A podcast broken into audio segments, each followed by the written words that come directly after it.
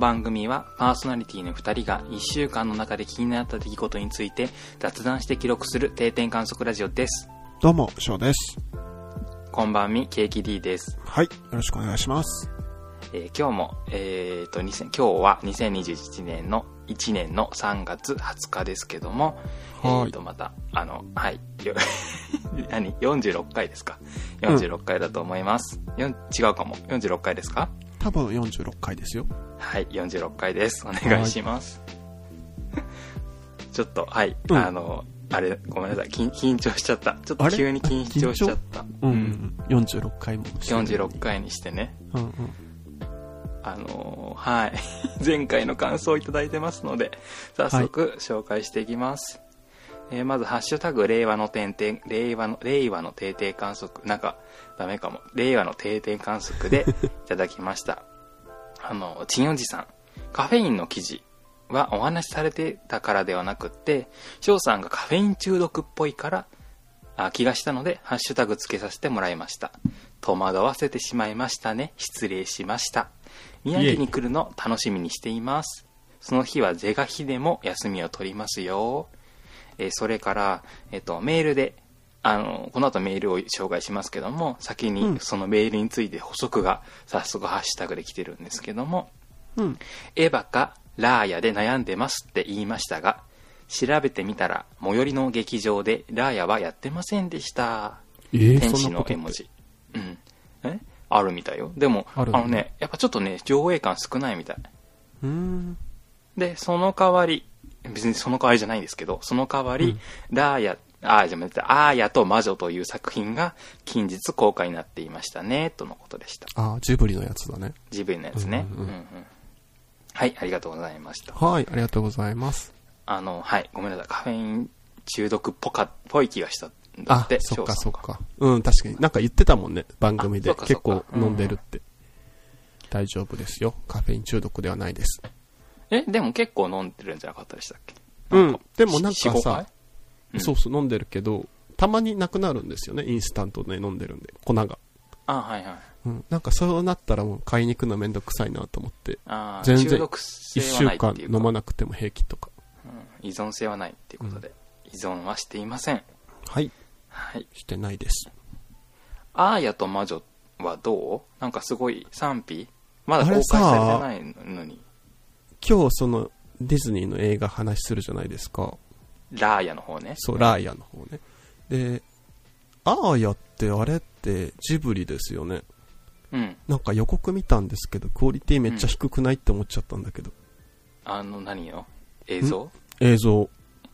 あとなんかあ 3D 話も全然面白くなさそうあ。、話も面白くないんだ。いや、いやいや、予告だからわかんないあ、けど。そうそうだよね。予告だからあれなんだけどね。あの、なんか、うん 3DCG なんでしょ？ディズニーは、で、あの、でもジブリ初の。ジブリ初のあ、フル 3DCG だ,、から、フルだよね。フルそうそう、3。フル、フル、フル 3DG、フル3、フル 3DG、ん？それだから、だから、えっ、と、あれなんだって。で、なんかその、え、NHK かどっかでも、なんか、はい先行で流れたかなんだかわかんないんだけど、うん。あの、エンディングは手書きなんだって。あ、そうなんだ。だから、その手書きのタッチの方がやっぱり良かったなっていう、あの、意見をいくつか見ました、すでに。うーん。その、だから 3DCG に対するなんかちょっと、うんうん。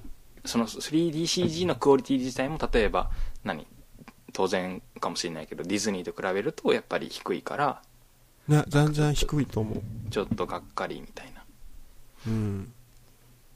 特に予告が全く面白そうじゃなかったんで。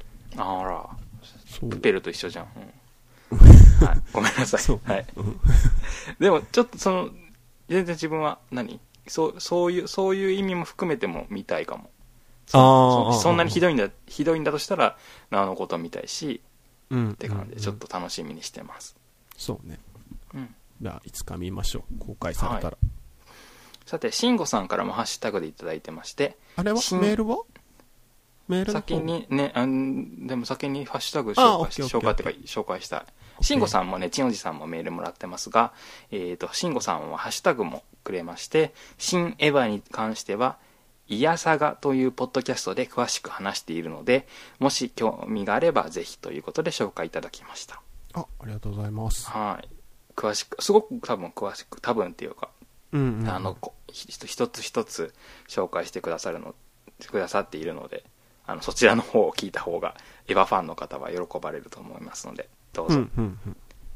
さてごめんなさい。ようやくですけども G メールの方もごしょ、あのー読み上げたいと思います、はい。えー先にちんおじさんから。お目目キラキラ綺麗な眉毛のちんおじです。新エヴァの話でしたがストーリーというよりシーンの話だったのでほとんどネタバレはなかったのでないでしょうかえーとお話を聞いて見に行った行きたくなったかと聞かれるとうーんって感じですか？翔さんがエヴァファンではないけど見終わった見終わってロスを感じたエヴァロスを感じたとのことで心を動かすいい作品なんだろうなと思いました。自分もファンではないですがやはり今までの新劇場版は見ていたので気になっていましたけど劇場で見るほどかなと思っているので見に行くとしたらラーヤエヴァかラーヤで悩んでますとのことで。まあでもラーヤはやってないってことなんですけども、うんうんえーそれからまだ続きがありまして暖かくなってきて何かとバタバタし始めてますがそうですよね、えー雨の日は牛舎以外の仕事ができないのでそういうタイミングで見に行けたらって言ってきますね。しかしながらケーキさんの見終わった感想が膀胱が辛いエンドロールが長いは笑いました。申し訳ありません。うん。えーエヴァの最後ってことでエンドロール終わってから次回予告はないんですもんね。早く配信されないかなとのことでした。うんうんうん。はい、うんありがとうございます。そうね配信。うん。でもいいんかな？うん。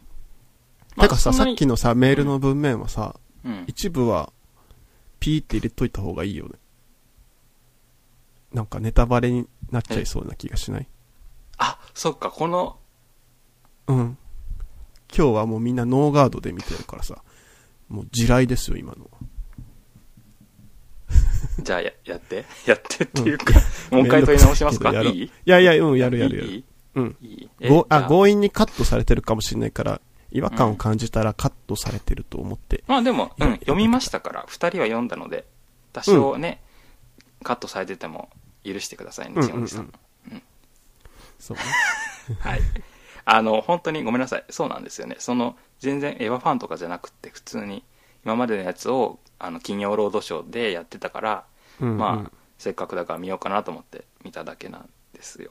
だから、うんうんうん一番の感想は膀胱が辛い。確かに長いもんね長さは感じなかったけどね、うちはあ、そごめんなさい。はい。うんごめんなさい。ごめんなさい。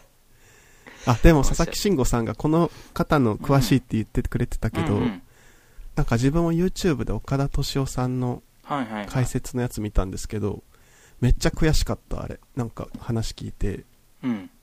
なんかそこに気づけんかったと思ってうーん、そうなんだ。そうあれは見てほしいかもなんか映画を見た人はそうですね。あの、見た後うんに見て悔しがるのにおすすめですね。えーなんで気づかんかったんやろと思ってうんそれだけでした私は。そうですよね。まあこのあんまりねこのなんかを聞いてから見るっていうよりは聞いた後に、うんうんうん。ん？見た後に聞いたりねしてほしいなって感じです。うん。さてえー、っとですね。そうね忙しいですね最近。ちょっと自分も忙しいです。暖かくなってきて、雪も溶けてきて。そうですね。そうね。はい。だから、うんまあお体を大事にこれからが忙しいんでしょうね。うんうんうんきっと。じゃあはい。次に行けるのは梅雨のシーズンくらいかな？うん。ああそうね。梅雨の方がきっと雨が降っていいかも、うんうん。さて慎吾さんからもメールをいただいておりましてはい前回はあの慎吾さんの話あの仕事のメールを取り上げたんですけどもえーっと仕事のことでとてもモヤモヤしていたのでとても丁寧に話してくれて嬉しかったですとのことでした。それからうん。えーご自身は東京で働いていて2月に働いていた姉妹店はランチからあの20時まで営業していました、うん。うんうん、ああそうか前回どうなんだろう。あのちょっとその情報がねあの分かってなくって。どあれどうだったかなって言ってたことについて補足をいただきました。で、えー東京もようやく21日から緊急事態宣言が解除され自店舗もじあのご自身が勤めてらっしゃったお店も再開することになりました。うんただうん、東京は暖か暖かくなってきてから、かなり人手が多くなっていて、えー感染者の下げ止まりも懸念される中での解除なので不安は残っていますね。うん、うん。さて、新エヴァンゲリオン劇場版、私も公開初日に見ました。えーっと、ですね、この後また、あの、ごめんなさい。あの、ネタバレ、ちうんょっとネネタネタバレの、あの、あれがあるのでカ、ットしますね、じゃあ。あの、うん。はい、ねうんネタバレ終わりです。うん。えーところで、映画前の宣伝で見たかと思いますが、あら、次のジブリ映画はフル 3DCG らしいのですが、どう思いますか？新しい挑戦なのかもしれませんが、ジブリで CG ってどこに需要があるんだろうと思ってしまいました。お二人はどう思いますか？また長くなってすいません。それではまたとのことでした。はい、ありがとうございます。ね、あれだね、ジブリの話題。まあそうだよね、映画の話題ってなった時に次にちょっと話題になってるのが、まあそれ、それっていうことですよね。うん。うんか、手書きか 3D かっていうのは自分はよくわかんないけど、うん。予告を見た感じ、なんか何の目新しさもなくって、うんうん。何の驚きもなくって、うんうん。マジでつまんなそうだなとしか思わなかそった。うなんだ。すごい興味出てきたわ。でさ、どういう今日話すラーヤをさ、うん見た後にさ、ネットで感想とか調べてたんですけど、うんうん。なんかジブリをパクってるみたいな記事とかが出てきて、あ、そうなんだ。でさ、いや、ラ、うん全然クオリティ違うけどって思ったんだけど、まあ、ラーヤに、あアーヤにあと比較してる、見ればだけどね。ん？アーヤをパクってるってこと？ラーヤいやが。、いや、いや多分アーヤじゃない。ジブリの昔のやつ、あ世界観とか雰囲気を。うんまあ、全然自分はそれ思わなかったけどね。うん思わないけど、そういうっていう意見があったんだ。そうそうそうーん。う。ね。アーヤ、うん、見てほしいな。うん予告見ます編。見ます。なんか子供をパシーンと叩いてたような気がするんだけど。へえ。まあ、よく覚えてないけど。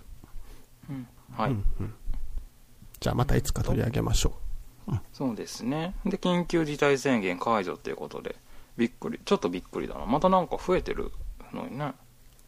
う。ねど。ういう、まあちょっとロジックがよくわかんないから、わかりませんけど。ね。やめて、またやって、みたいな。うん。これで増えてまたね、やっちゃったら。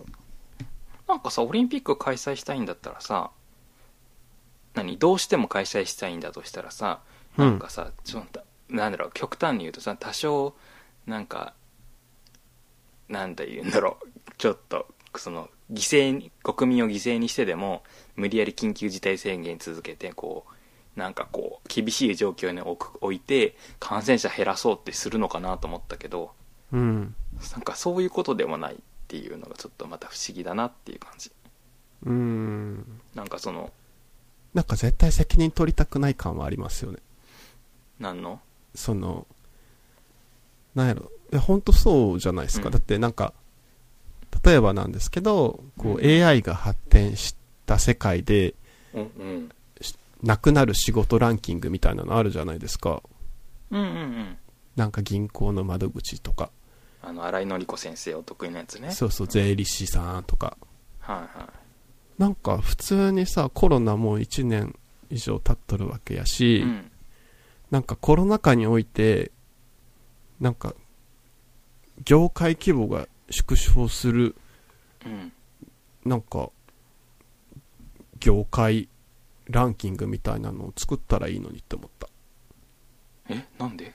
ちょっと待って。どああの、え？ちょっと待って。話のつながりがちょっとわかんなかった。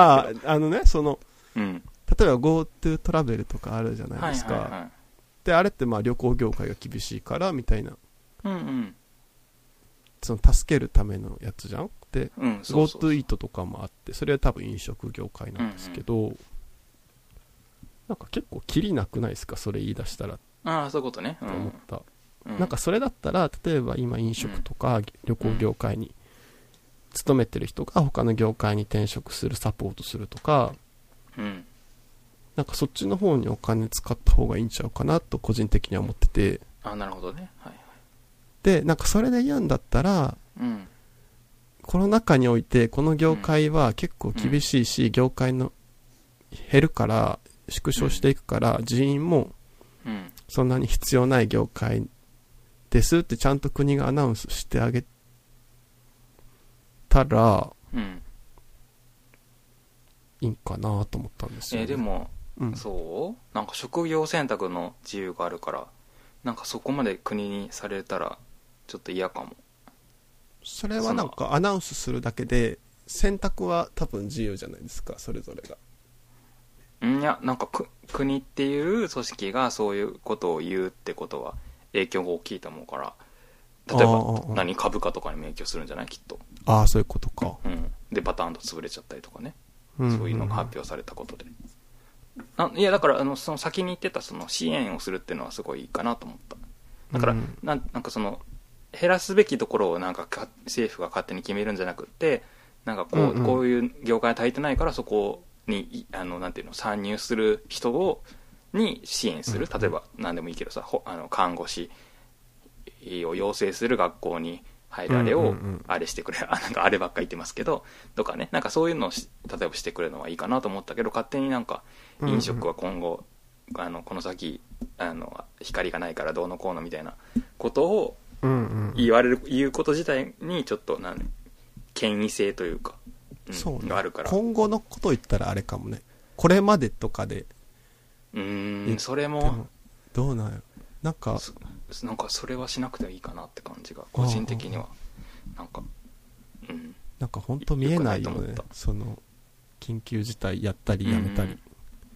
そうね。うん、でもそれを言わ、そういう、なんか明確さ、まあ、やってる人が一番分かってるから言わなくていいかもしんないけど、めっちゃ、緊急事態が逆に振り回してる感はすごい、するなぁとは思うけど。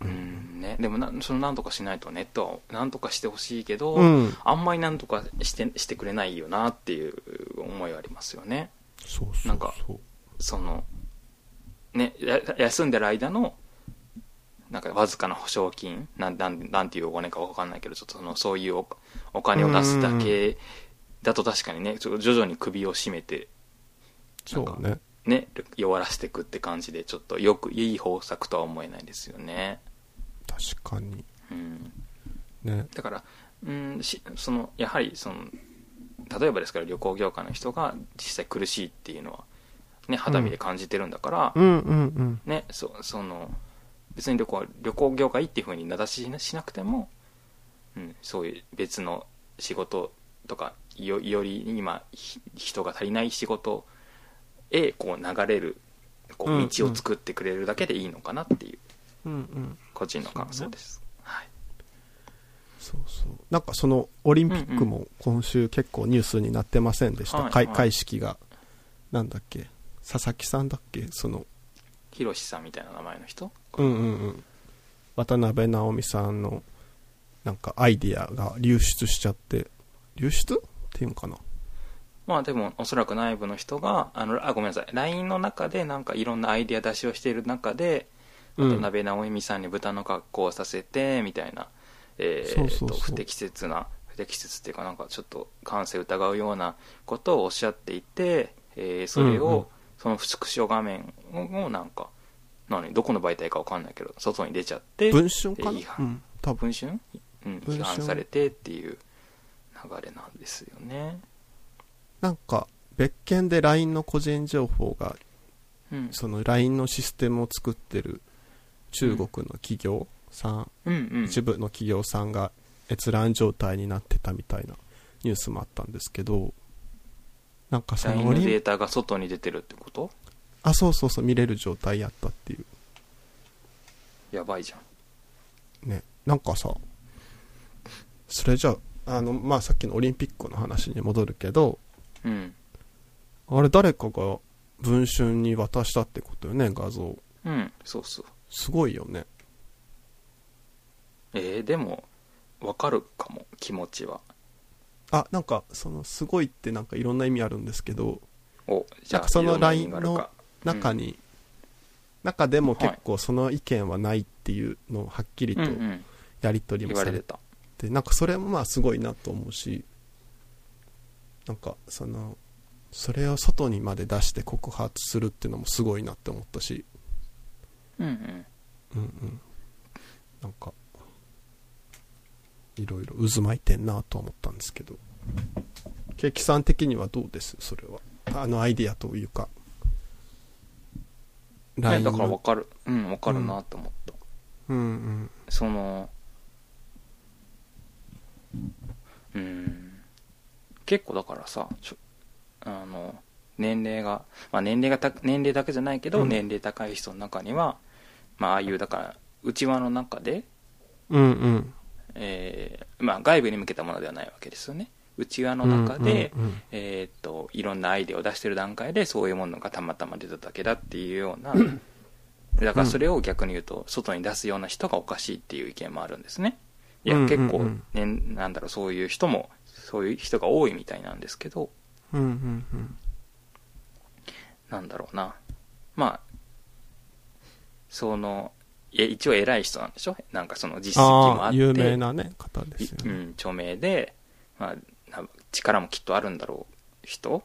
うん。まあ、でもその人に対してまあ実際直接言ってた言ってたっていうか直接意見を出してる人もいたんだけど、うんうんやっぱここんな人がやってるのを外の人は知らないっていう、まあ、実際そのアイデアは却下されたんだろうけど、うんうんうん。外の人は知らないっていう知らずにこの人が続けてるってことに対して、うんうんなんだろうな疑問しあるいは何とかしたいっていう気持ちが生まれたっていうのは理解できるなっていうふふうに思いました、確かに。なんか多分すごい若いひ若いかどうかわかんないけど人がおったんかなって思ってなんだろう、うんそうだと思うなんだろう結構スクショを晒すってなんだ、う若い人たちってできるじゃん。傾向がねうんであんまりない、そうそう特にツイッターとか馴染みのある人とかだったらうん、ね、ガンガンそういうのするから。そうね。なんか逆にでもそれがなんか頼もしい感もすごい頼もしいっていうか。うんうん。うんうんうん。まあ大切。なんかああいうとこって多分密室だろうだからねね。なんか不健全さを感じたんじゃないかなと思った、うんうん、うん、一方でやっぱ確かにねその身内だと思ってる人だけには話すこともあるじゃないですか。うんうんうん。それをまあ当然ですけど外に出せるわけですよね。それをちょっと理解できて、うんできてできてないっていうか、まあ、理解しないと大変なことになるよねそうね絶対に出るうん。グループラインやけど絶対外の人に見られてもまあそれ普通だと思うけど、外の人に見られても。普通だとは思ってないみたいですよ。普通だと思ってない人も結構いる。いてだから繰り返しになるけどそういう内輪のものを外に出すのはどうかっていう意見がだからむしろその出した人が悪い出した人が悪いんだよっていう意見もある。ああそこは難しいな。なんかうんだからその良くないことをしてるのにね。うんうん。あでもあれか。今回のラインはちょっと厳しい。微妙やな。うん。そのうんだからまあそ相互があるわけですよね。こうこういうツール自体がどういうものかっていうこう理解が違うからね。そっかそれはなんかあれだななんか YouTuber の方が逮捕されてそれのやり取りのスクショも結構出回ってて。まああれはだから若い方だろうから決してね年齢うんが高いとかそういうわけではないんでしょうね。なんか閉じられたって思ってるとか、うんうん。うんそれを晒すのがなんだろうね。うん。あのやっぱ、ゆごめんなさいごめんなさい、えー、と YouTuber の方の場合だとそのまあまあなんて言うんだろうな。さらされる可能性あるってことはきっと理解されてるんだと思うんですけどうんうんきっとね。うんうん。なんかこうそうそうされないっていう自信があったのかなと思うのね。うんうんうん。さらされないっていうね。だからその なんて言うんだろうな。新そう思っちゃいがち。なんか相手を身内だっていう風にか身内だとかなんて言うんだろうな。味方だとか、なうんうん。うん秘密を守る仲間だっていう風に勘違いしちゃいがち。うんうんうん。なんですよね。それは、うんが危険だなっていうのを別に思った。あのそのそうね。晒したことでそ世の中に出て、まあ、悪いことがあのちゃんと対処されるってことがは良かった良かった一方で良かったこととは別に、なんかその勝手に身内だと思っちゃう仲間だと思っちゃうっていう危険性はちょっと気をつけうんうんてほしいな、気をつけたいなと思ったな。だからそのセクハラとかもなんだろうな下ネタとかを例えば言うこと自体が悪いとは自分は今はいやあの現必ずしも悪いとはいうふうには現時点では認識してないんだけど、うんうん。場合とか場所とか、まあ相手によって違いますよね。でその、うんうんうん。例えば職場とかで昔だったら平気でなんだろうヌードのポスターとかをはなんか業者が持ってくるのかな？業者が持ってきたヌええードのポスターとかを平気で貼るとかね。んん。そういうことが平気だったり、なんだろう。あーまあこれちょっと具体的には言わないけど、まあ、そうそういうのが平気であって、それはあの職場の人にそういうことするのは全然、なんていうのかな、平気だっていうふうに思ってたみたいなんですよね、ちょっと前の人は。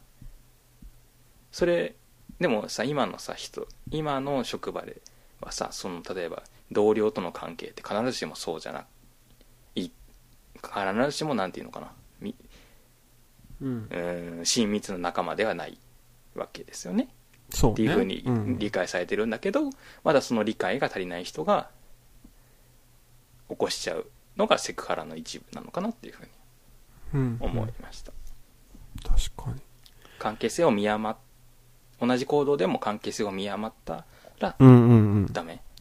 なんか正直例えば渡辺直美さん豚とかっていうのを 家の中とかね。うんうんうん。まあ言わない方がいいと思うけど家の中でその配偶者に向かって言うのとかだったら必ずしもそんな文章に載せられることじゃないけどうんうんうん。仕事のツールの中でそういうこと言うのはダメっていうその場所による違いっていうのは、うんうんうん。うん認識されるべき改めて認識されるべきだなと思いました。確かに。あれだね。この話題結構さらっと紹介しようとしたけどうん。結構考えれること多いかもしれないですね。多いね。うん。なんかさその今思いついたんですけほどいほいほそのまあオリンピックのその例でいくというん。多分その LINE のグループに中に入ってる方があこのこんなツイートやばいと思ってうんうん。でこんな人がその総合トップ一番上の人にいるっていうのはほんまに終わってるって思ったんだと思うんですよ。そうだよね。でなんやろ。でもじゃあ誰かその組織員のかなんかあるんかわかんないですけど人事を決める人がその人に報告してこういうことがありましたのでこの人ふさわしくないと思いますって言って辞めてもらうみたいな流れもあると思うんですよね。うんうん。でも今回ってスクショを撮って文集に流して世の中にバッと広めたうん。じゃないですか。それってあの言ったら社会的にその人を殺そうとしてるじゃないですか。そうだね。うん。だってもうじゃあすごいダメージじゃないですか。うんうん。それはいいんかっていう問題もありますよね、ある。その YouTuber の方もまああの人は逮捕されるようなことしてるけどでもそれイコールその人を殺してもいいにはつなげていいんかっていう話にもなってくるしうんうん。なんかうち晒すって結構考えること多い気がするな。うんうん。うん。その丸か×じゃなくてね。そうそうそうそうわかるわかる。あのもうさ本当にやむを得ない気持ちもわかるし、うん。なんだろうな。そうそうそうそっち側一に人きうんうん。一人で戦うんなんていうのそのなんか被害を受けた時に一人でそのまあどっちかというと強い立場にある人と戦わなきゃいけない時にこうこうね。そ外に出しちゃうことでみんなが叩いてくれる。うんうん。うん、そこまで自覚してるか分かんないけどそういう気持ちになるっていうことも分かるしでもその死刑をねしちゃうさせるの、うんうん。そ誘導しちゃうっていうことは恐ろしいことだなとも思うし、うん、ちょっと考え、考えたいテーマの一つですよねこれって今そ後うね。まあもしかしたら、その、ちゃんとした手順を踏んで、この人を辞めさせようと思っても、うんうん。ね。絶対却下されるやろみたいに諦めの気持ちがあったりしたのかもしれないし、うん、あるかかもそういうのは、うんうんそうだね。ね考えたいですねこれは。はい。ちょっとすいません、長くなっちゃいました。さて、ケーキさん、ちょっと待って。ごめんなさい、よ全部読んだっけ？読んだね。うん。今ちょっと待ってね。今ねあのごめんなさい。そうそうそう。あの緊急事態宣言の話を慎吾さんが取り上げてくれて、うん。その流れでちょっとどんどん横に行っちゃったんですけどもごめんなさい。慎吾さん、ありがとうございました。あ、はい。ありまず感想の。コーナーはこれで終わりです。はい。はい。ということで今おっしゃってくださったと通りえーっとうん。最近今週気になったニュースなんですけども、うん。えー、さごめんなさい、18日の毎日新聞、多くのひ、あ、ごめんなさい、えー、もう今日無理だ。多くが苦しんだ言葉、日テレのアイヌ発言、地元で大きな反響。ということで、えー日本テレビの情報番組スッキリで、なんか発音が怪しいな、今日。ちょっと。えー アイヌ民族を傷つける表現が放映され、地元の北海道を中心に波紋が広がっているとのことで、このニュースはご存知でしたか？あ、はい。聞き、結構聞きましたというか。ね、うん話題になってましたけど、えー12日の放送でアイヌの女性をテーマにした Hulu のドキュメンタリー作品の紹介をしたわけなんですねこの『スッキリ』っていう番組の中でうん。アイヌの女性のテーマにした作ドキュメンタリーを紹介した後その紹介 V の終わりで、えー芸人の野みそさんがこの作品とかけまして、えー動物を見つけたと説くその心その心は「あ犬」という発言をしたということうんなんです、うんうん。ちょっとよくわかんないんだけどなんか多分その野みそさんがその作品を受けた後になんか謎かけを1個やるっていうようなコーナーなのかな？それか謎かけ芸人かってことよね。謎かけ芸人ではないんだけど、うんううんん。うんとまあ、そういうコーナーなんですよね。あコーナーなんですね。コーナーっていうか、まあ、恒例のやつなのか今回だけなのかは分かんないけど、まあ、この人が突然言いたくて言ったわけ言ったわけじゃなくってそのもうすでに放送この生放送の番組が放送される前にもう VTR として収録されていたものなんですね。あだからまあこういううん。台本があったんでしょう、この人がその謎かけ自体は考えたかもしれないけど、まあ、アイヌの映像の終わりでこういう謎かけを謎かけっていうかなんかこう、一言お願いします脅してくださいなのか分かんないけど、まあ、そういう中でこういう発言があったとのことなんです。うん。ちょっとあれだなごめんなさい。えーっと放送直後直後から SNS で問題視する声が相次ぎ日本テレビや放送当日の午後に、えーっと担当者にこの表現が差別に当たるという認識が不足しており放送前の確認も不十分だったアイヌ民族の方々を傷つける不適切な表現で放送してしまったとのコメントを出して、えー、能見総さんも14日、えー勉強不足を痛感と SNS に直筆の文章を公開し謝罪しました。でその中には、えーと勉強不足だった、えーこれを機にアイヌの歴史、伝統、文化を学びたい、それから直接ね、関係者に会って、関係者とか当事者に会って謝罪したいというようなことを綴ってました。うんうんうん。でこれを受けてその地元っていうか北海道での反響なんですがえアイヌの権利回復に取り組むコタンの会代表の清水さんは、えー小学生の頃まさにこの言葉で後ろ指を刺され笑われた。あ犬だとかっていうことを言われたで笑われた。白大町でカフェを営む田村さんは中学生の頃からこの言葉でいじめられうんとその「あ犬だ」だけじゃなくて「うんうんうん。あ」とか「犬」とかっていう言葉を聞くだけでも嫌だったと。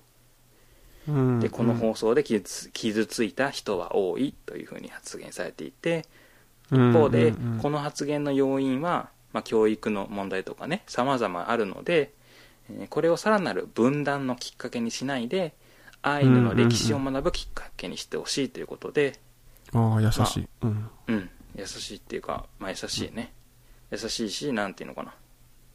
こう分断が起きてる起きそうになってるんですよね。こう、うんうんそんなことでこんなただの謎かけでこうなんかその傷ついただのなんか権利のことを主張するなんておかしいっていうこう反論っていうかね批判が起きたりとか一方でこの芸人の能光雄さんもなんかその差別主義者だっていう風に叩く攻撃するっていう動きも起きていてそこ自体に心を痛めてるってことなんですね。この田村さんは。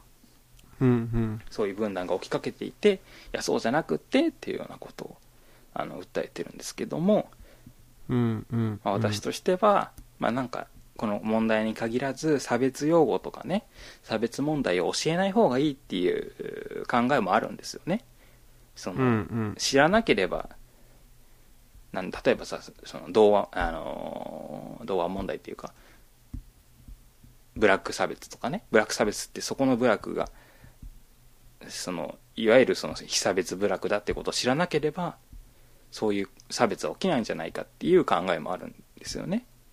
うんなんだけど、うん今回のってまさにその知らないと起きてしまうというか、ま、この脳みそさんは本当に全く多分傷つける意図はなかったんでしょうおそらく。その、うんうんまあ、犬っていうのもさきっとさその田村さんとか清水さんが傷ついた当時の犬と今の犬って違うじゃない？その、今の犬は本当になんかペットと呼ばないで家族ですみたいな考えの方も、なんかい昔だったらそんなことを笑われたかもしれないけど今普通にそういう価値観が広がっていて犬っていうもののも、そもそも地位がちょっと違うからあの理解しにくいんだけしにくいし、まあ、そういう差別があったってことも知らなかったから、本当に多分認識してなかったんだと思うけど知らなかったからこそ、全く昔と同じことがもうい何十年前のことっていうようなことが全くゼロから同じことが起きちゃうっていうことなんですよね。これこれってまさに。うんうん。だからその差差別問題とかよ差別用語を知らあの知ることでまたそれを使っちゃうとかねそのうんまた差別が起きちゃうってリスクもある一方で今まで起きたことを全く学ばないで繰り返してしまうっていうのは本当にバカバカしいのでやはり学ぶ必要があるなってことを改めて確認したという、あのニュースでした。うんうん。確かに。なんか司会の加藤さんも北海道出身だけどうんうん。そその差別用語については知らなかったってまあ本当かわかんないけうんうん。どコメントしてたし。ねまあ多分本当何も考えずに言ったんやと思うけどそうかもね。多分そのあい加藤さんの頃だってきっとそんなになんだろうな、なんか私たちが頭にイメージするザ・アイヌっていう人がなんか全然別のあの集落で暮らしてるってわけじゃなくて本当にその同じように暮らしている中にいてうん。すごくこう直接的に言葉を投げつけるっていうのを目にする機会は多分少なかったのかなと思うんですよね、うん。がそういう意味で知らなかったっていうのは本当にそうかそうなんだろうなっていうふうには思いますが、うん。そうまあでもうん。ね多くの人多分辛さは分かんないと思うからそうだね。なんかうその、そんくらいでみたいな言い方はあんま良くないな。良くないですよね。だってよく絶対分かんないですもんね。その辛さってどんだけこう傷つくかとかって。まさに分かんないっていう開き直りの言葉なんじゃないですかねきっとそのそうそうそう。ことでっていうのはね。うん。なるほど。うんうんじゃあもう一個いいですか？うん。う んごめんなさいね。また長くなっちゃうね、またうん。2時間になるかも、えっ、とですね。結婚の自由を全ての人に訴訟。札幌地裁で判決が、えーできま出ましたということで、うんごめんなさい、これも知ってますよねきっと。ね今週結構大きいニュースでしたもんね。話題あのニュー全国ネットのニュースとかにもなったんじゃないですか？歴史にも残るでしょはい。えーとですね。ごめんなさい。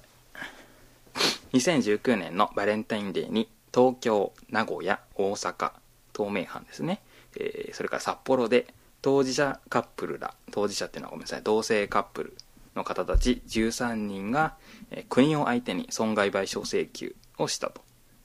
うん。で、えーその後福岡でも同じ訴訟が起きたということなんですけどもどういう裁判かというと,、えー、と同性の人同士で婚姻届を出しても今受理されないんですね。あの、うんうん。不適法法律に適してないっていうことであの受理していただけないということなんですけどもその婚姻同性同士の婚姻を認めてないっていう民法及び戸籍法は、えー憲法13条14条及び24条に反している。そう、うん。そうあの憲法違反なのにもかかわらず国が必要な法律を作ったり、えー法律を改正したりってことをしていない。だから、えー国はその原告たちに私たちに、えー慰謝料として各100万円を支払う支払いなさいっていう請求をしたという裁判ですうんうん。でえっ、とですね。で各地で裁判が進んでるんですけどもあのー他のつあのごめんなさい。他の地地方裁判所ではあんまり進んでなくてですねコロナのいろいろがあって進んでないんですけども札幌では他の、えっ、と他の地裁に比べて札幌地裁ではすごく順調に進んでいてというか計画通りに進んでいるんですね。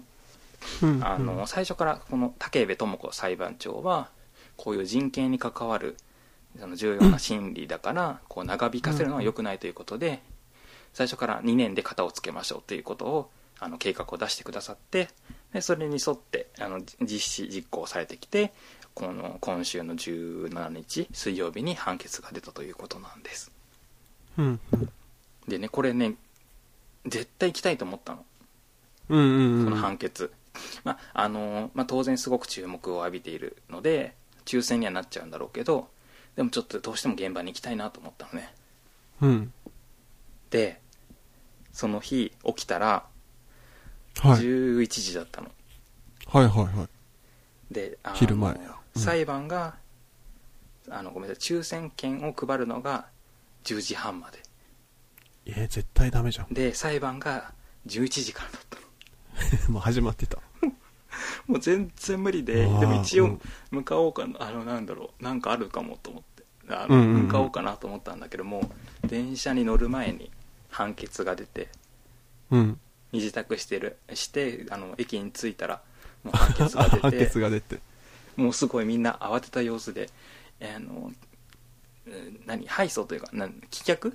請求は棄却されましたとか、あの24条に違反してないとかね。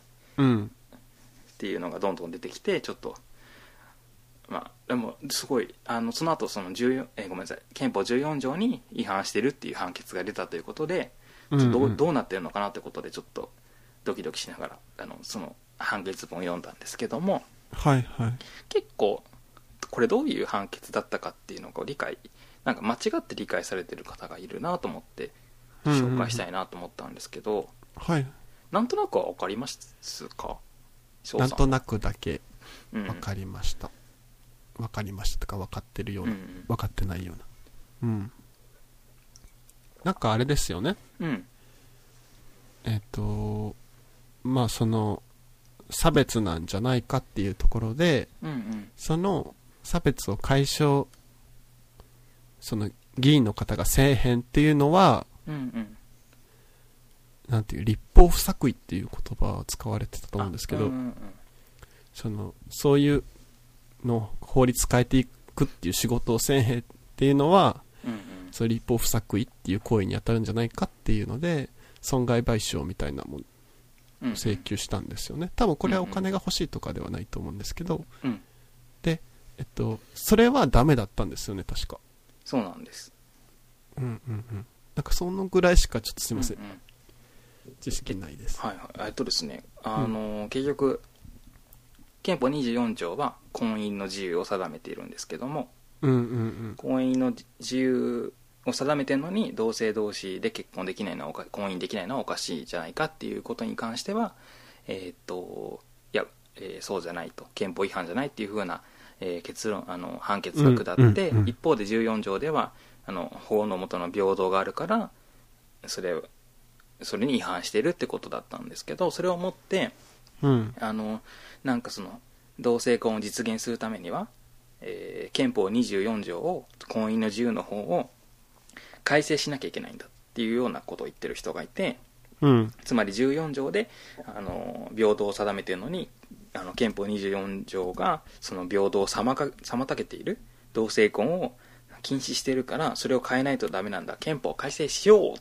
ていう 人がたくさんいて、ちょっと待ってよっていうその理解してないよってちょっと待ってよって思ったので、ちょっとそこを紹介、あのご説明させてください、うん。あのだから憲法を改正しようっていうことではないんです。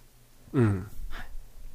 えっ、とですね、裁判の争点の一つとして、えー今まで何度も言ってる通り、その同性の人同士の婚姻が認めてないことは、その憲法24条婚姻の自由に反反しているんじゃないかという、えーのが争点の一つなんですけども、うん。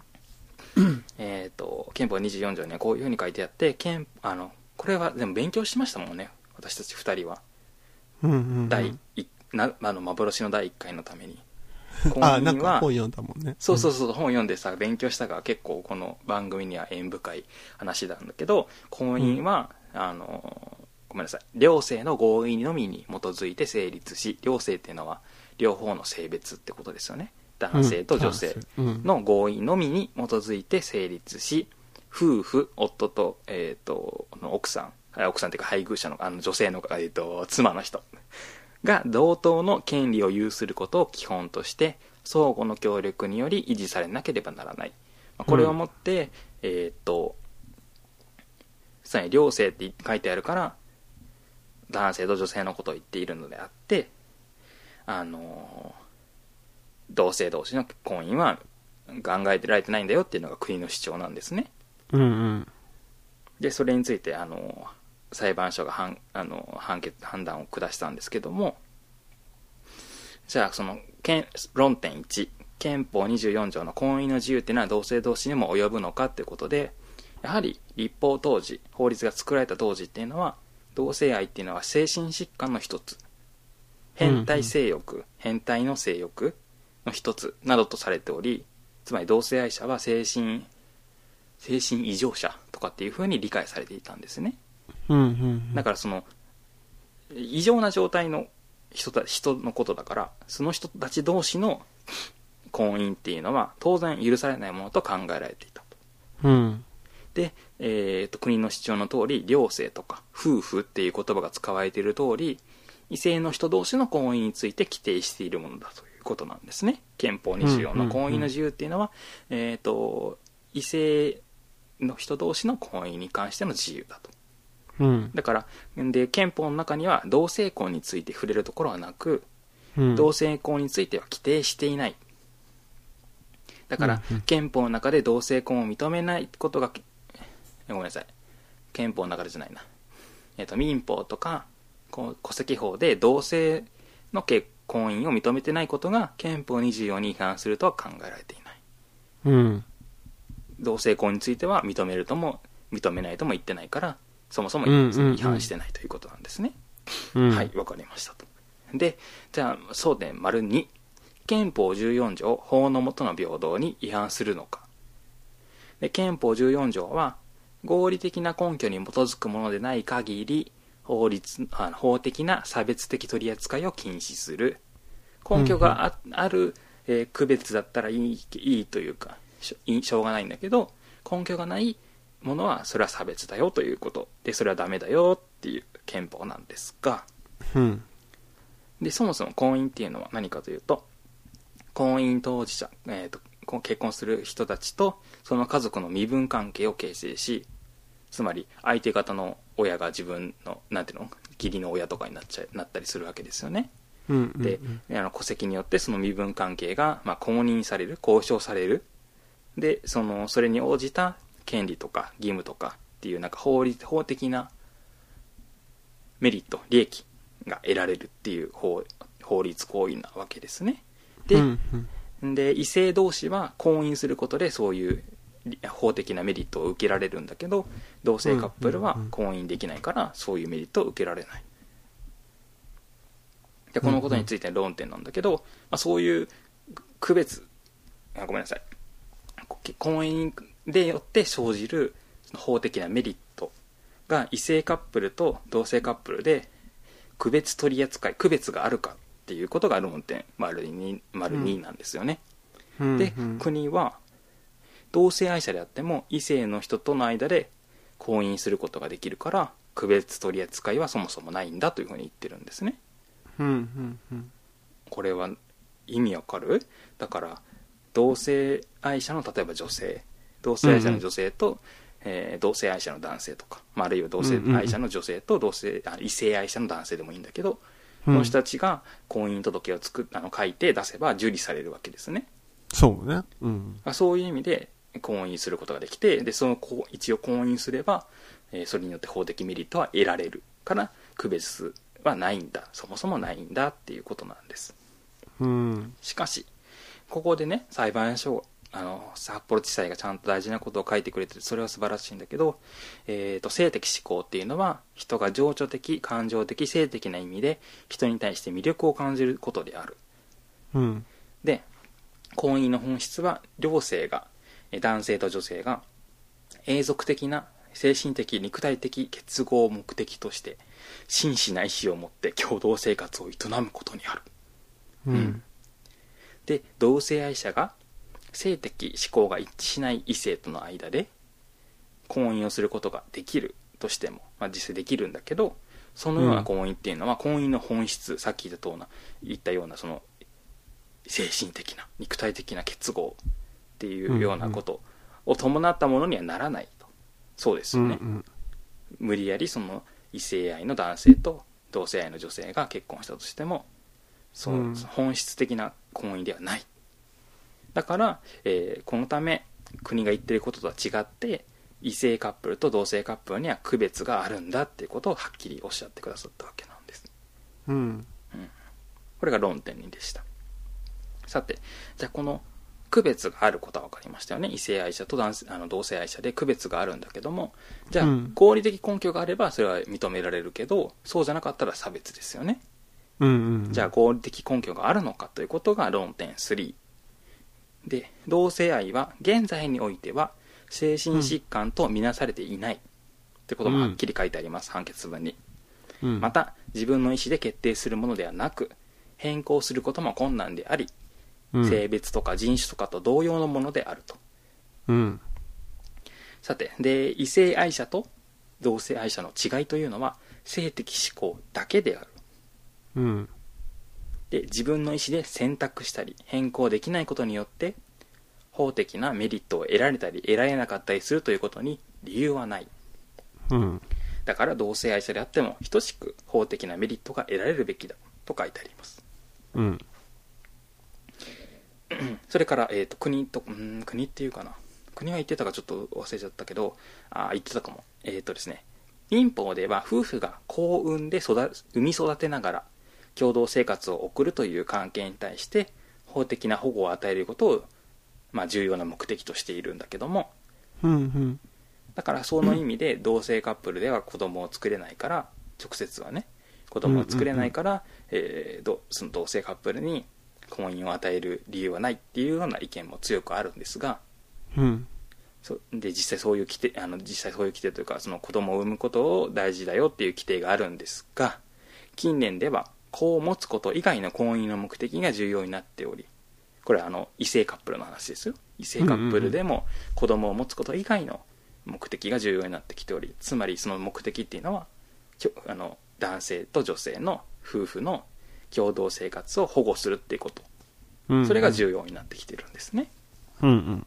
で実際に、まあ、今よく知られてますけど子供のいる世帯っていうのは年々減少していますうん少子化が進んどんどん進んでいて、うん。えー子供がいる世帯は減っているんですけれどもそれでも婚姻する人っていうのは変わらずたくさんいるわけなんですねうん。っていうことはまあ繰り返しになるんだけど子供をはいない子供は作らない子供は作れない、えー子供がいないけど結婚するっていう理由があるわけなんですよねうん。もちろん。やっぱり法的なメリットとか、まあ、えーいろんな意味でのメリットというか理由があって結婚すると。だから同性カップルが子供を産めないからといって法的なメリットを与えない理由にはやはりならないということがちゃんと書いてあります。素晴らうしい、ん。うん。でもう全部素晴らしいんだよ。全部素晴らしいんだけどここもすごい素晴らしいことが書いてあってこれはぜひ読んでほしいんだけど同性愛者は我が国においてはごく少数であり異性愛者が人口の9割以上を占めると考えられることを考慮するとうん。圧倒的多数派である異性愛者の理解または許容がなければ同性愛者のカップルは婚姻による重要な法的なメリットを全く受けられない。一部も受け入れない。ちょっと喉痛くなってきちゃった。ちょっとお茶飲もう。んうん。ううんこれすごい素敵なことあの大事なことが書いてます。そうですよねつまりママジョリティの人たちの理解と許容がいるのにうん。それが得られないから同性愛カップルはそういうメリットが受けられないんですうん。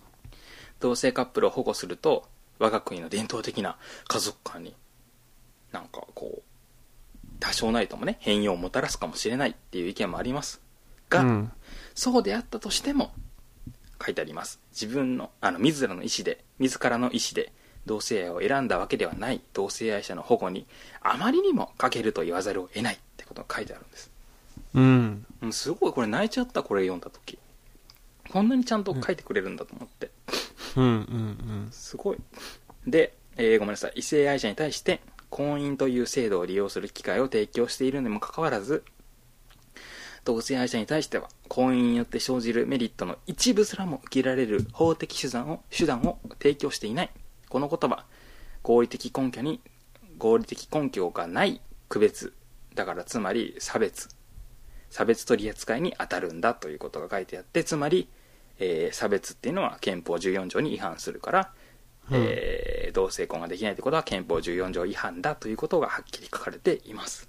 うん。うん。それさっき翔さんがおっしゃったことなんですが、えー争争点の3番憲法14条に反対する規定をつまり、えーとみえー民法とか戸籍法を開廃してないことが、まあ、その国家賠償の対象になるんじゃないかということについてですが、まあ、そういう請求をされたことに対しては、えー同性愛が精神疾患ではないと理解されたのが平成4年頃うん。でパートナーシップ条例とかがですね日本にでき始めたのが平成27年頃海外ではもうちょっと早いんですけども、うん。まあ、割と最近のことだとでこれまでに同性婚に対するあの関する司法判断法あの裁判所の、えー判決そういう判決っていうのが出たことがなかったうん。ということから国会において憲法14条違反であるってことを認識することは難しかったから国家賠償請求あの国家賠償には当たらないんだという結論うん。うん。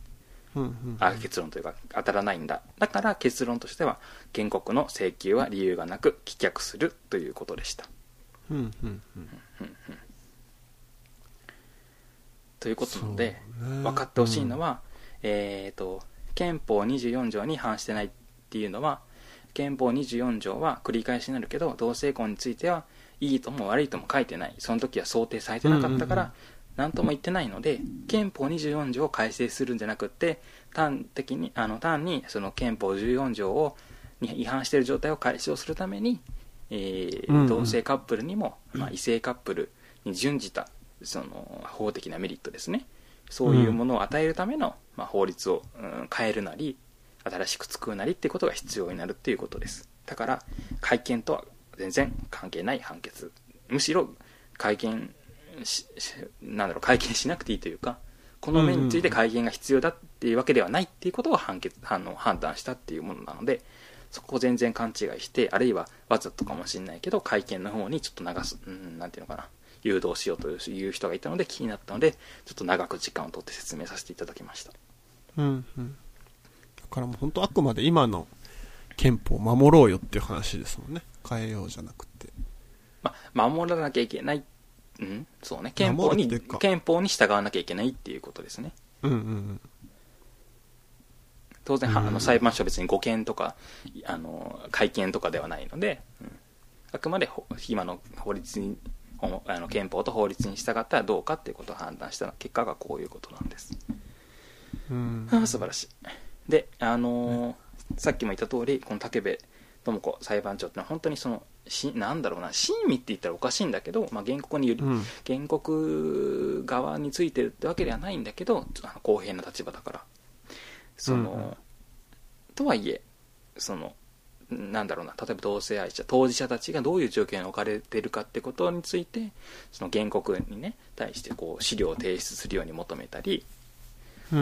ー原告本人つまりあの普通はさあの裁、えーごめんなさい弁護士さんとか、えー国側だとあのなんていうの法務省の法務局とかの職員さん札幌法務局の職員が、うんあの裁判に立ってやり取りするわけなんだけど、うん。うん、あの原告に発言を発言を求めてでそれに対してすごく、うん、顔を見ながら、えーうなずきながら真摯にその話を聞いてくれたというふうに聞いてますうんうんうん。で実はその必ずしも、まあ、裁判官によっては原告本人に話をさせる必要はない話そんな本人の話を聞く必要はないって考えの人もいるそうなんですがうんうんうんその武部さんは武部裁判長はそうではなかったということがすごく、あの心に残っているし本当にねあのスカーフが素敵な素敵なスカーフを私も一回だけあの裁判傍聴させてもらったんですがはいはいはい。すごく素敵なスカーフをしていてでそのこのあれですね、えー最後の判決が出出た時の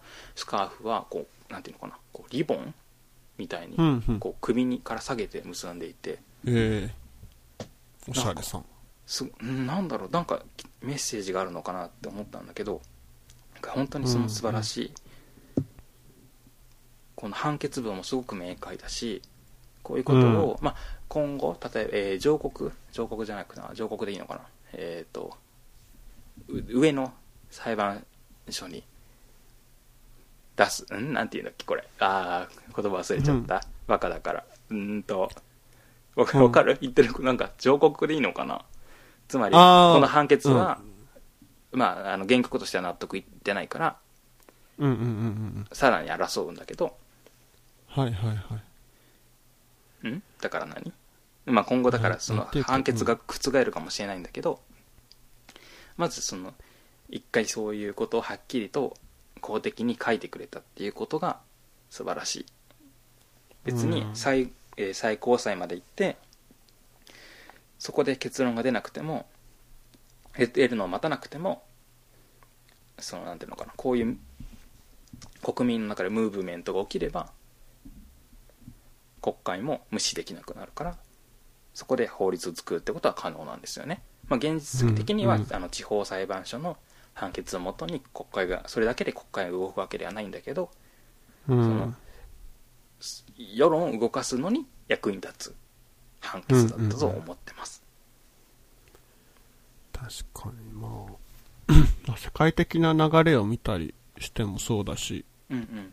まあ、今回のその判決文もそうだけどねなんかもう差別やからそなんかそれをまあ前も話したかもやけど価値観を優先しちゃってるっていうのは本当にやばいから政治う家として、うんうん。マジでやばいからなんかそれをなんか国民の代表のひ人政治家の人がねそっちを優先してるっていうのは本当やばいと思う。うん。そうねまあそれの人らを選んでるのはまあうちらなんでだろうけども。そうですね。まあだからアンケートとかを取るとやっぱり、まあ、一応年齢に比例してというか年代が高い人ほどまあ反対する意見が多いのでうん。ただこの判決文で判決文というかまずこのすごいたくさんの資料をもとに判断してるわけですね。そのうん。明治民、ごめんなさい明治民法ができた時にあの同性愛っていうのはどういうふうに理解されていたとかあるいは海外ではどういう動きがあるかってこともちゃんと把握した上であるいは日本の国内でどういう意見があるかそのかさっきの価値観、伝統的な価値観とかっていうことも当然その婚姻っていうのはただのシステムじゃなくって、まあ、で日本の価値観、うん、伝統的な価値観あるいは現在の価値観に基づいてあごめんなさい現在の価値観に基づいてないわ。法律ができた当時の価値観に基づいて作られてるわけだからそういう価値観とかっていうのを完全に否定するわけじゃなくってそういうのを考慮してうん。上でっていうことはもちろん言ってるんだけどそれを考慮してもあまりにも、えーその同性愛者の保護に欠けるっていう権利の保護に欠けているっていうことをはっきり書いてくれているのでうん。なんとかしてって思なんとかいますしてって感じよね本当うん、しまあなんとかなんていうのかなどのぐらいの時間でどのぐらいのタイムスケールでなるか分かんないけどなんとかなっていかなざるを得ないというかなんとかなっていくんだろうと思っていますうん。そうね。なんか正しさをちゃんとついて、追求していくんだったらうなんとかなるだろうけど。ねうん。そうね、それは。そうやなうん？いや。いや、なんかよく日本人って真面目とか言われるじゃないですか、国民性的に。あそうなんだあああ分かった分かったうん分かる分かる、うん。今どうなんだろうねね、なんか、そうね。なんか、全然真面目やったら、うん、うんおかしいやろってなって、まあ、ちゃんとした事実のデータとか、その、科学的根拠とかを、あの、重視すると思うんだけど、変に真面目だったら、今までの流れとか、今までの価値観とか、今のルールとか、まあ本当これオリンピックするしないとか、その前話した環境うん。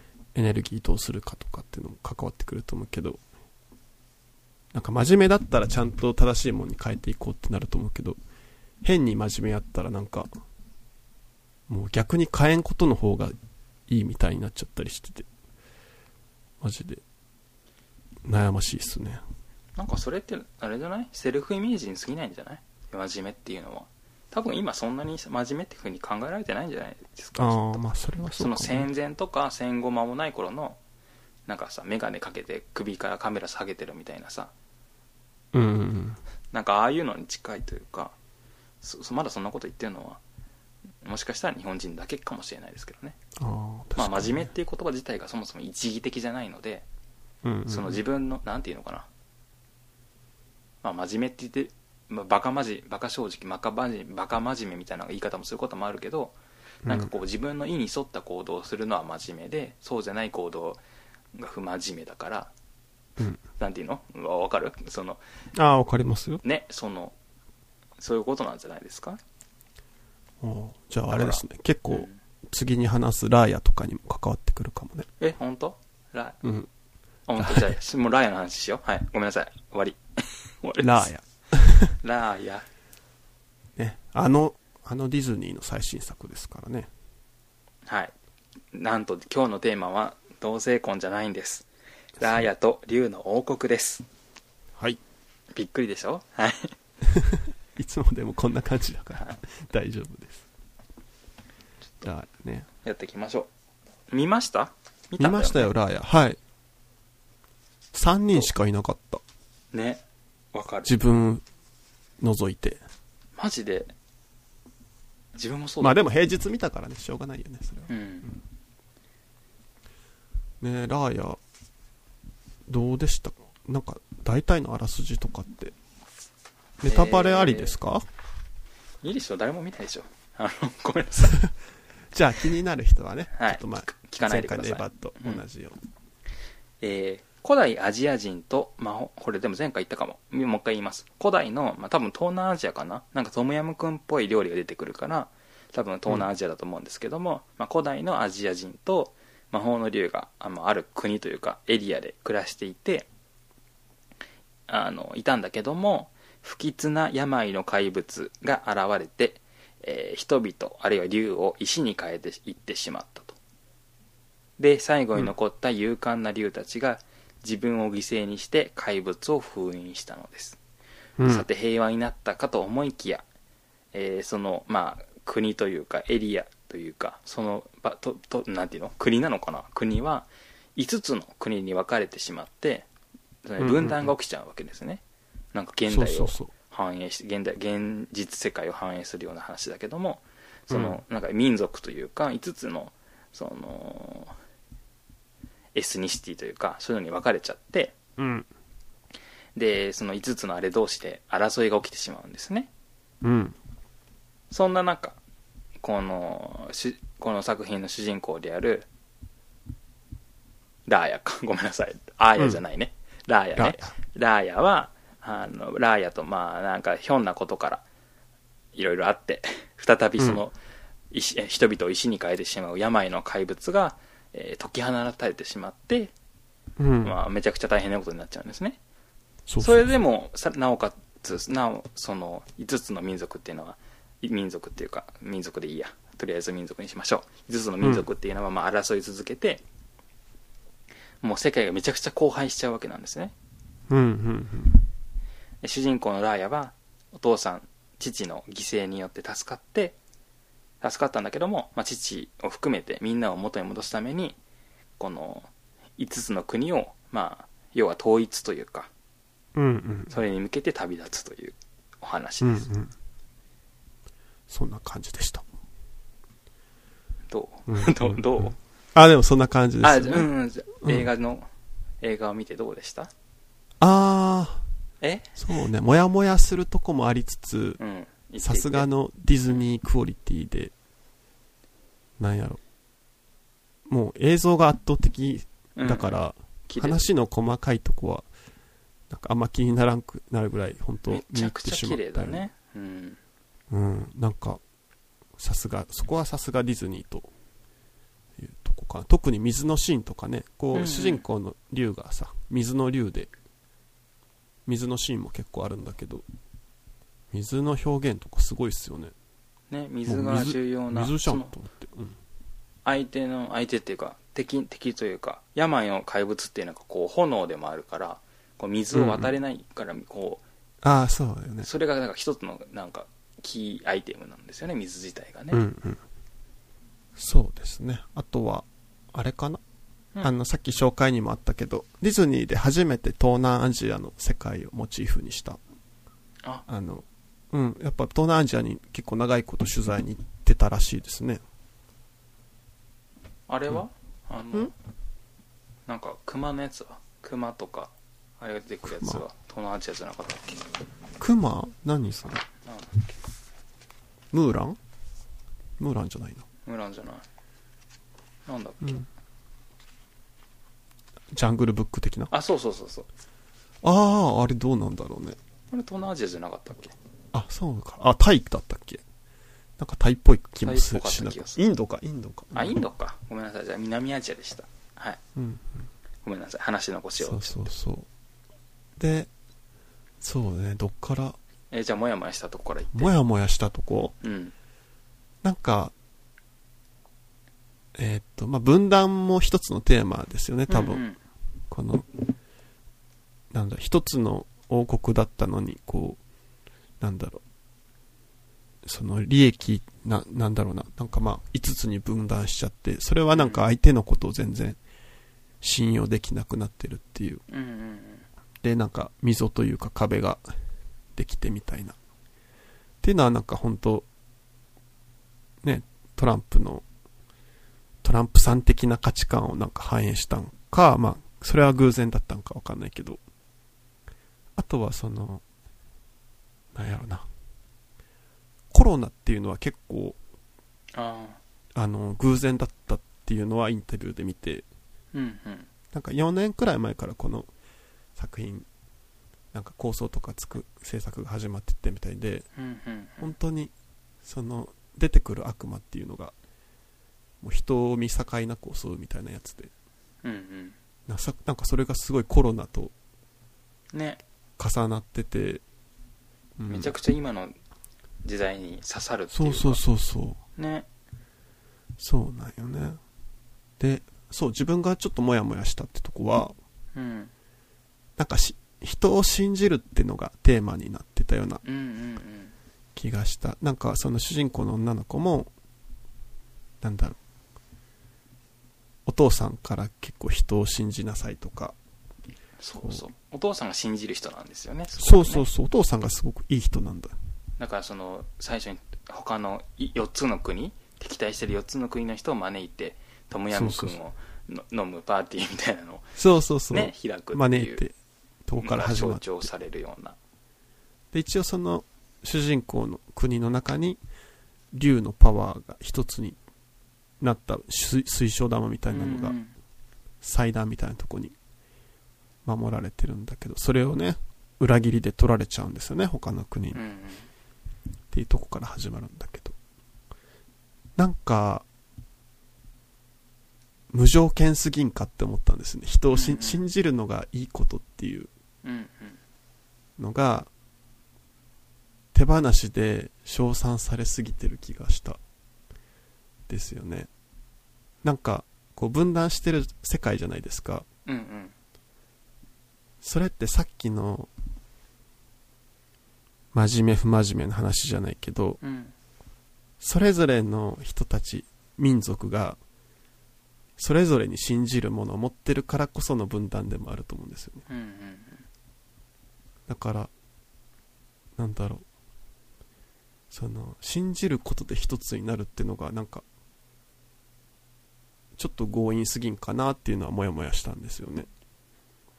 こうなんか、信じ、うんうんうん信じてるからこそ、分断が生まれてるっていうこともあると思うんですよね。その、まあ本当なんだっけ。信じるものが違うからってことね例えば前話したなんか、こうんう、地球が水平やっていう人とかさ。うん。そのさ主人公のさあるいは主人公のいる国というか、まあごめんなさいす言ってなかったかも。主人公のお父さんはその民族の長なわけですよね。うんうんうん。だ。からさずっとさ「オサベンジャー」ってその言っててさ子供が お父さんのこと。言ってなかった？言ってたあ、でしょ？言ってた。オサベンジャーって言っててさ自分オサベンジャーさんっていう人なんだと思ってたのえ、そうじゃないの？おさべんじゃ。ん。違う。オサベンジャーだったの。あ、そうなんだ。でしょ？全員言ってるあかも、おさべんじゃん。うん。オサベンジャーベンの。ことをジャーが名前なんだオサベンジャーオサベンジャーって言ってて。それ声優が悪いな。うん。まあ聞き取れん。それはね。そう,、うん。そうなまあそれはねそうなんですけどそうなんです、うん。ごめんなさい。オサオサなんです。オサベンジャーなんです。だから。そう。だから一応主人公はプリンセスなんだ。そうそうそうそう、うんうん。それで要は要はっていうか全然要要してないんだけどあの、うん。注目すべきポイントとして結局そのラーヤとそのお父さんがおつとあの長を務めている国エリアっていうのはそうなんだろうかな比較的恵まれてるんですよね。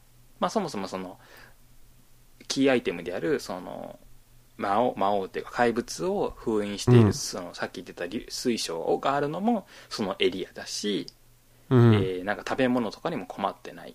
すごくなんか豊富な食べ物があってトムヤムクンも楽しめる一方で、まあ正直正直っていうかその言っちゃうとその、えー水晶玉を破壊されてしまうあのバラバラになってしまうさらに分断が進んでしまう原因となった、まあ、女の子がいる国っていうのは、どっちだっけ？お米かな？お米がたあんまり食べれない？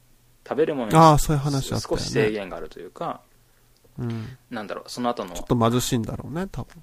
あの描写でもあるんだけど、まあ、国土がすごく狭くて人口密度は高くっていやもっとあその国土を広げるべきだっていうふうなうん。考えを持ってる人もいるとかってことで、その状況が全然違うわけね。うん。とかなんだろう。すごくうーん。なあそこなんていうの？あのなんかふなんていうのかな？み海み水の上にこう市場みたいなのを作ってる暮らしてるところもああるんだけどもなんかその赤ちゃん一人でい生きていかなきゃいけないって、まあ、それはフィクションだからなんだけどもでもうん親がいない状態でそのままそのなんか福祉的なサービスも受けられてない子供がいるとかうん。なんか全然その立場が違うそうよね。うん。富のバランスがつつ釣り合ってない状態でその富の飛んでいるところのエリアの人が信じようって言っていてなんか他の人たちが信じれなくってなんか敵対してしまうっていうのは、えーふうに書かれていてなんかそうねそこがちょっとなんかそれはあんたはいいよねっていうふうに思うと思うしうん。言ってしまうとそれが分断の一つの理由でもあるわけですよねうん。なんかちょっとそ,、そこはフェアじゃないってことはもうちょっとなんかうまいことできなかったかなとも思うなうん。でも逆に言うと、それは、一応表現はいっぱいありましたもんね。そのフェアじゃないっていう表現が。あそうそうさっきの国が狭いだなんだとかさ。まあ、物語上しょうがないんだけど、まあ、そういうふうにしなきゃいけなかったんだと思うんだけど、そのフェアな上でその信じる人と信じない人がいるっていうんだったらまだわかるんだけどねうん環境が違うからその信じれないのは当たり前でなんかそれが悪いっていう風に映るような描き方がちょっとなんだろうちょっと気になったなっていう感じでしたうん。そうね。あと、うんなんだろう、何言おうとしたっけ？やっぱ、その竜っていう神秘的な生き物がいるっていう世界観で、うんうんその、主人公のとこに、まあ、その竜が自分の命をかけてうん作ったそのアイテムがあるっていうので、まあ、その代々とその主人公の家系はその水晶を守るみたいなうん仕事をやってるんだけど、なんかすごくその信仰が強いというか、なんか、すなんていう、信仰心が強いというか、うんなんて、なんかそれがやっぱ一番って感じな気がして、なんだろう、他の人の話を聞くとかじゃなくって、これが一番大事なんだよ、みたいな。で、で、それをみんなにも信じてもらわなきゃいけないんだよっていうのもなんかちょっと違和感あったんですよね。なんうん。要はうちらのうん宗教、みんなを、が入って丸く収まってくれるのが一番いいみたいな感じ。で、結局ラストそうなるんですよね。うんみんながその主人公の国に来てバラバラになってた。めでたし、めでたしみたいな感じだったんだけど、うん。うん。なんか映像で見たらすごい、まあ、見応えあるからずっと見れてたけど、絵本とかで見たらうち結構、あれ？これなんか、変じゃねって話って思っちゃうかもしれないなとは思ったよね。うん。そう。そうね。そうそう言われると難しいけど、まあ、作劇上ね。うんうんその人間ではどうしようもできないことを作るっていう意味でまあね。そうね。まあね。そうか。そう言われたらそうかもしれないけど、うん。そうか。なるほどね。まあだから竜なしでも。竜、なんか、まあ一応、多分竜って自然とかそういうことですよね、多分。ああそれが形のね、うんうん。そうだね。うん。そうね。一応でもそのそうねごめんなさいまあまあ、うんそそもそもそういう作作劇にしなくてもいいんじゃないかっていうことはあるかもしれないけど一応あの見てない方のに一応補足するとその、うん。人間の力はもうどうしようもないわけですねその病の怪物っていうのはもう無作為に襲って。きて、うんうんうんあの例えば水水を渡ってこれないから水の上に市場を作ってって言って暮らしてたとしても、ん。そこを襲うやっぱり術が何だかあったかも分かんないけど襲われてしまっているっていう現状があって、まあどうにもならないことがあり一方でそのさっき最初に言った通りこう竜が犠牲にした竜の力をもってすればのみおそらくその病の怪物っていうのを封じ込めることができるからうん。うんうんでまあでも実際そのその作品の中ではねその効力があるわけですよね、うん。その割れた破片であってもその竜の水晶を使えばその一時的にその病の怪物を退けられるっていう実際の効力があるから、まあ、信じられるっていうことが信じられるし説得に応じてもらえる、うん、理解できしてもらえるだろうっていう判断があったうんうんうんわけですよ。ね、だからそのもうんなんかそうねまあまあまあわかるんだけどうんうん。そのかんなんかこう神話の上の話を信じ込ませようとしているのとはちょっと状況が違うというかうんうんうん。なんかそれが例えばその竜じゃなくてもワクチンでもいいわけだし、ああ、なるほどね。ね。まあ、じ一応エビデンスがあってあるわけよね。その竜の水晶で退けられるっていうのは。封印されたっていうのはね。エビデンスがあってそれを広めようとしてるっていうことでまあ別にだからだからといってエビデンスがない宗教はダメなのかって言ったらそういう意味でもないけど、うんうん。うん、あなんとなくわかる？あ、わかる。だから、うん。自分も、あのお父さんの人柄とか、お父さんが信じてもらうものが、うん正解だから、うんまあ、成りて、成り立ってるといえば、成り立ってるなとは思ったけど。あそうだねそうそうそううんそううんうん。あの人が変なことだったとした場合、っていう可能性もねその、信じるっていうことがイコールになっちゃう、いいことってなっちゃうと、うんうんうんそれは怖いことやなという。うん。なんか珍しくでも信じることの限界というかその盲信的に信じればいいってことじゃないっていうのも描かれていて例えばうん。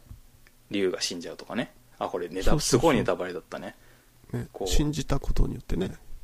とかあるいはなんだっけ。ああ忘れちゃった。なんかあのねマーケットのところで信じたことであそうだ。あのわなんかその反社みたいなおばあさんに連れてかれて、えーうん。と 脅されて殺されそうになるみたいな。シーンもあったりとか。まあそのその竜っていうのがあのごめんなさい、えーラーヤが最初に出会った竜っていうのがすごくその何でも信じてしまう。信じることが、まあ、結局その竜の特性というかあの良さでもあるんだけど、まあ、そのおかげで世界が一回救われたんだけども、あのしし本当に何でもかんでも信じてしまうから。すごく危険な目にあったり実際命を落としたりしてるっていうのを描いてましたよねそうね。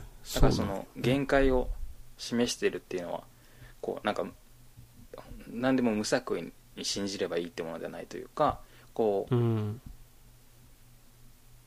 なんて言うんだろうなだからあの竜を見習おうっていう話にはなってないのがいいなと思ったの、うんうんうんうんうん。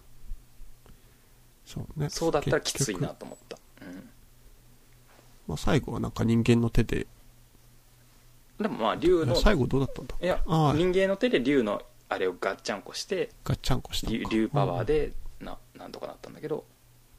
うんうんうん。そっかそっか。うんうん。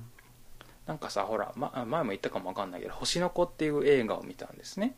芦田愛菜さん主演の、これはさ、めちゃくちゃ面白いんだけど本当に全然話題にならなかったのが残念、はいはい。なんでこんまあねしょう地味だからかな。うんで原作も読んだけど原作も本当に素晴らしかったんですけどうん。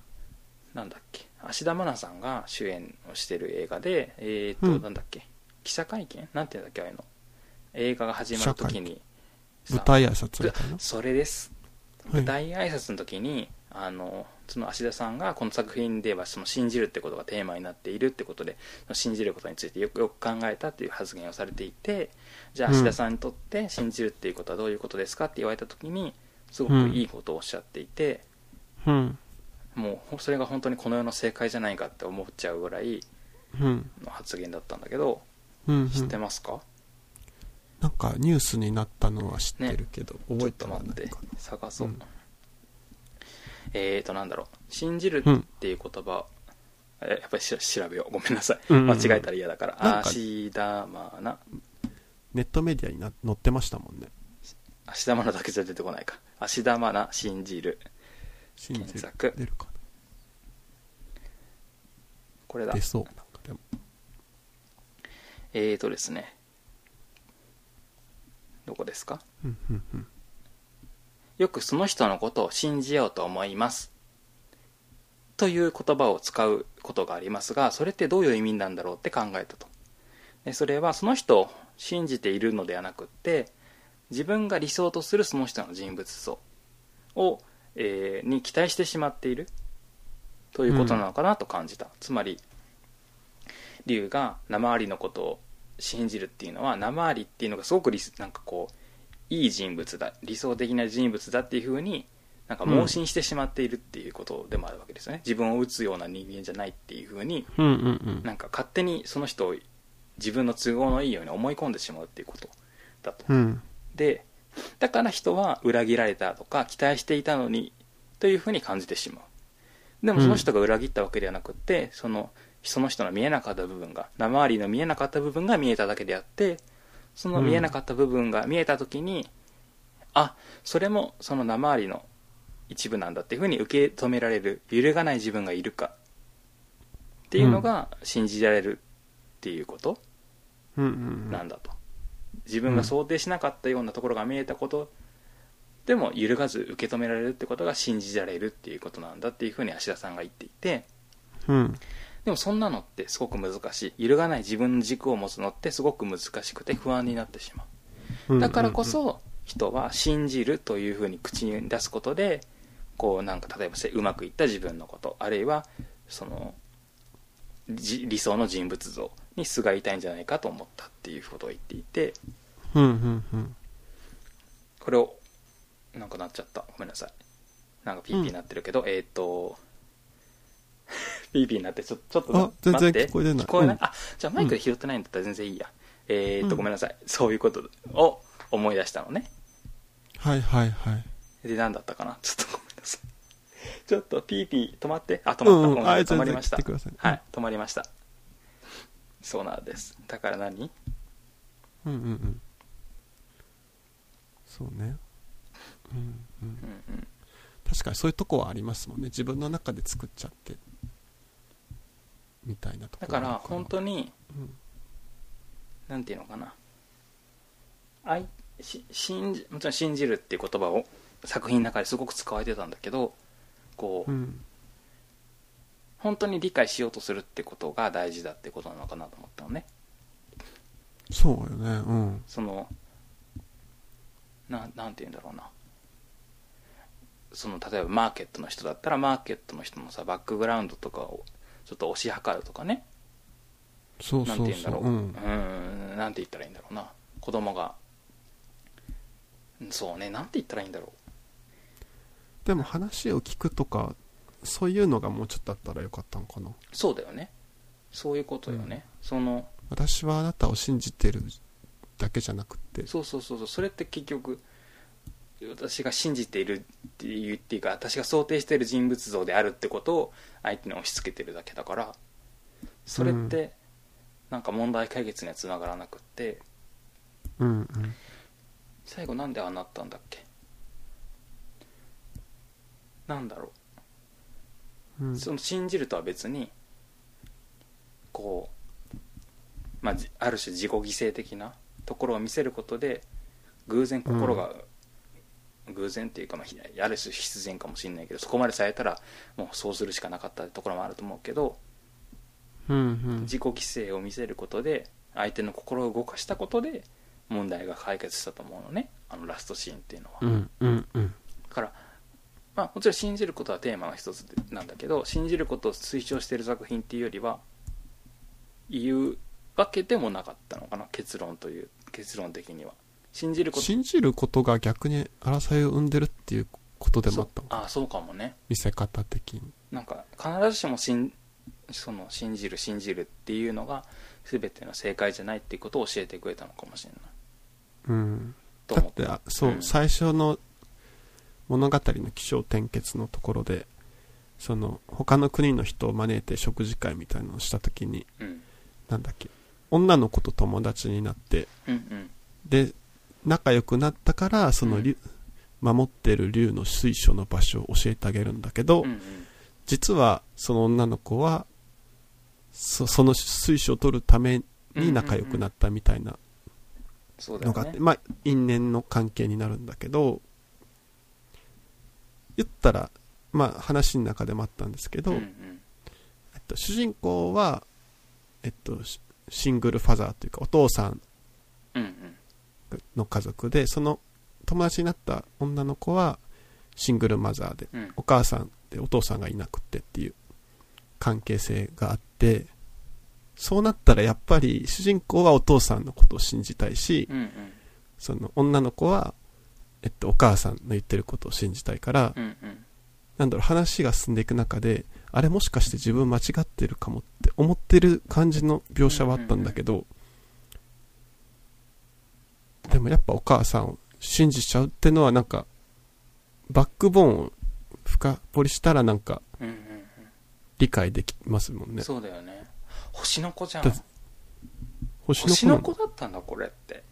え星の子をパクってた？うん星の子でしたこれは。あ。はい。判明しました。星の子です。そっか。いや芦田本当にそう。でも本当にそうそう。そうそうそうそう。本当に今の翔さんの言ってる通りだと思う。本当にそうだよ、ね。だってそうだね。二人きりじゃないけどさ、ずっ長いく一緒にいて、自分を見守ってくれた人をやっぱ信じたいですもんね。そう星の子だわ。うん、星の子星の子はその親が信仰宗教に入るのね。うんうんうん。子供があの芦田愛菜ちゃんの赤ちゃんが芦田愛菜ちゃん演演じるあ芦田愛菜ちゃんは演じてないけど芦田愛菜ちゃん演じる子供のあもっとちっちゃい頃にアトピー発症して、でうん。その宗教に入ることでまあなんか一応回復するというかあのアトピーを克服するっていうようなふうに思っていて、うん。でもう友達からとかあるいはしあのそあの憧れの先生からなんかうん。やばいあのそのしやばい宗教に入ってるっていう風に見られていてなんか自分でもそれに気づいちゃうんだけどでも親を信じてしまう、信じたい信じてしまうみたいな話なのね星の子はうんうん。だから星の子ですラーヤはあ、そう。だってそうだよね、その、その、騙した女の子が、うん。なんか竜を撃って殺しちゃうシーンがあるんだけど、うんうん。あそこもやっぱりな、え、殺すとかありえんやろって思うけど、うん。結局あそこで仲間になっちゃってたら、うん。イコール、だから主人公を信じるイコールお母さんを裏切るってなっちゃいますもんね。うんうんうん。その子的に立ったら。うんうん。だから、ある種優しい子っていうか、葛藤があったわけですもんね。そうそうそう。かなり。まあ打とうとしてたかどうかっていうのはちょっと微妙だけどね。そのまあ、とっさにね、引き金を引いちゃったかもしねあそこのちょっとやり取りの中でガッて引いちゃったっていうことだけど。うん、でもどどっちに触れるかっていうのは葛藤してたからこそ親とかさ他の人には多分言ってなかったみたいだよねあの描写だと、うんうん。こう騙してこうなんていうかあの刺激茂みというかああいうのに連れ込んでなんかあ袋叩きにするみたいなことはしなくって、うん。ねなんか本当に交渉の場に一応出てきてくれたっていうのはうん。だからあの人があの子供あの子が完全なら悪者っていうふうに描かなかったのがちょっと救いだったというかそのなんていうんですか、ちょっと貧し貧しいとも違うんだけどね貧しいとも違うけどちょっとまあ苦労してっぱあの子もプリンセスですもんね。そうそうそうそう。ねお母さんも結構きらびやかな格好してるからなんかめちゃくちゃな暮らしってわけでもないんだけど、でもそっち側の人がなんか悪悪で悪でっていう改心してみたいな話にしななうんじゃないの方がよかった。じゃなくてよかったかなと思った。うん。確かにお母さんの立場からしても、だからその水晶が割れた時にちょうどあれなんですよね。こう、なんだっけ、5個に割れたんでしたっけ、うんうん。一つの国が一個ずつ持ち帰るみたいな感じで、結構あのお母さん持って帰ったやつでっかかったですもんね。そうだねあれはなんか、それが国、うんえ、国の繁栄につながったんかなっていう。そうだね、うんうん、かなと思ったけど。まあ、小ネタというかなんだろう、うん。メメインテーマではないんだけどこう恋愛要素が最後まで全く出てこないというか、カップルとかそれこそ両親も揃って出てこなかったですよねあ、そうね。それは、それはすごく印象に残った。あれあれっていうか、うん、おやおやって見ながらあの思ってたけどやっぱり最後までそうだったのが印象的。うん。なんかさ、そのジブリの雰囲気似てるってネットで書かれてて、自分は全然思わなかったんだけど、なんて作品？え、ナウシカとか。ナウシカと似てるか。そうなんだ。まあちょっと荒廃した雰囲気の見たああからそういうことね。うん。砂漠みたいな。でも自分はあれ、やっぱディズニーだから、スター・ウォーズの新しいさ、シリーズの女の子の主人公、うん。なんかちょっと重なりませんでした？スター・ウォーズのごめんなさい新しいシリーズを見てないからちょっと分かんないんだけどでもうん。なんかこう、アメリカの話だなって感じはする。うんうん。そのアメリカの人が作った話って感じはするな、うん。そういうヒーローなんだろう女性ヒーロー像というかうん。なんかめっちゃ雰囲気似てた。あそうなんだからうんうん。やっぱそうなんだねまあ同じ会社だから、あれかもしれない。うんうん。そうね。あと刈り上げが素敵だったね、すごく、まあ、映像が綺麗だってことにつながるんだけどうんすご。く刈り上げが素敵で、あの女の子とお母さん？お母さんそうだねお母さんもそう入れてたね、うんうん。結構結構がっつりガーッと入れてて。ね、あれ、よと同時うんうんうん、うん。あれ？かったよね。よかった。すごく良かったから刈り上げが好きな方はぜひ。本当にでもいいいいよ刈り上げが。あのー同時上映のさ、最初に出てきたあのおお母さん？老夫婦っていうか。ああ、なんかあったね。うん、見た見た。あのあの方の髪型もすごく素敵だったしやっぱ映像がすごく綺麗なのもうん印象的でしたね。あれはすごいわ。最先端やわ、と思ねった。うーん。なんか絶対おすすめですうん。ね、なんか映画館で見たら、すごく。いいね映像綺麗だからうん本当に映画館でそうそうそうそう。家のテレビがすごい綺麗な人は家のテレビでもいいんですけどあのねあのうんディズニー、ディズニープラスでもね見れるからああ、そっかそっか。うんうん、うん。お金をもう少し払えばね、うん。はい、おすすめなんで、よかったら。はい。チェックしましょう。しましょう。ね全てのお土産屋さんに必ずある竜のキーホルダーってこれは自分のメモに書いてあるんだけどうん。全てのお土産屋さんに必ずある竜のキーホルダーって分かりますか？え、何それ？